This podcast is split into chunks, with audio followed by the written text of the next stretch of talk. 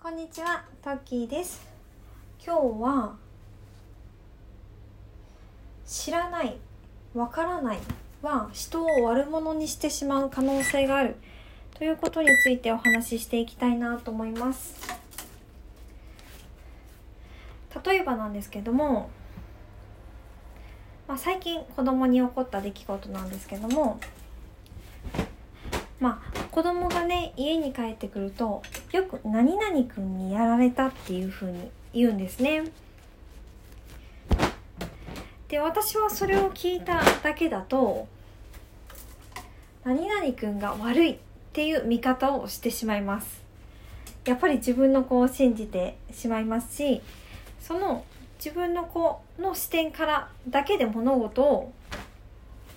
物事ってまあ情報のリソースが自分の子供だけなのでそういった判断を判断になってしまいがちですよね。そういった時に一方的に「何々くん悪いよね」っていうわけじゃなくて何があったんだろうっていうふうに考えて先生に聞いてみるのもありかなっていうふうに思っています。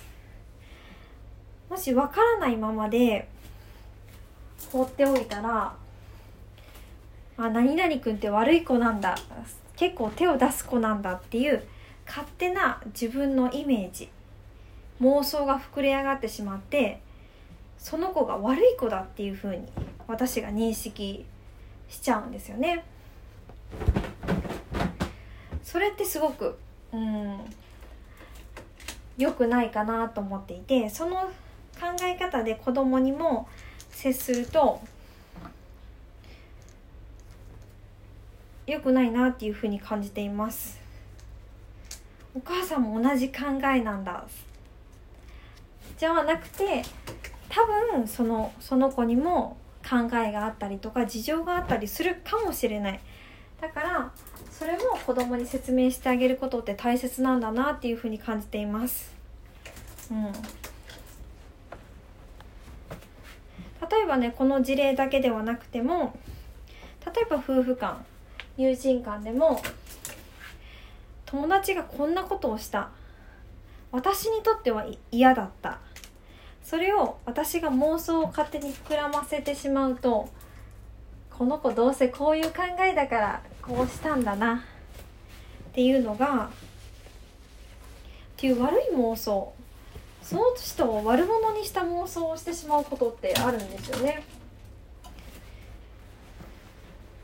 ごめんなさい。具体的ではなかったですね。具体的に言うと例えば夫婦間で約束をしていたことがあった。例えば、うん、8時に帰ってくるって言っていたのに帰ってきたのは10時だ。どうせ主人のことだから人の仕事を請け負ったりとかあるいはこう締め切りに追われてるんだろうな。早くすればいいのに。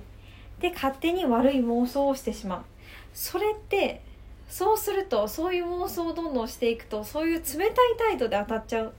対応しちゃうんですよね。帰ってきた時に。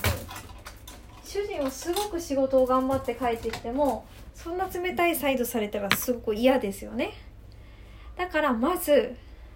その人を悪者にするんじゃなくて理由を聞く。何かあったの？って聞くってことはすごく大切なことかなっていうふうに感じています。やっぱりわからない知らないって人を悪者にしがちなので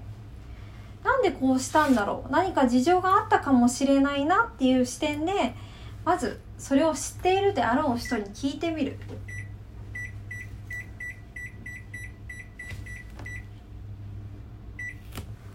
そのひと手間っていうのがすごく大切なんだろうなっていうふうに私は最近感じています、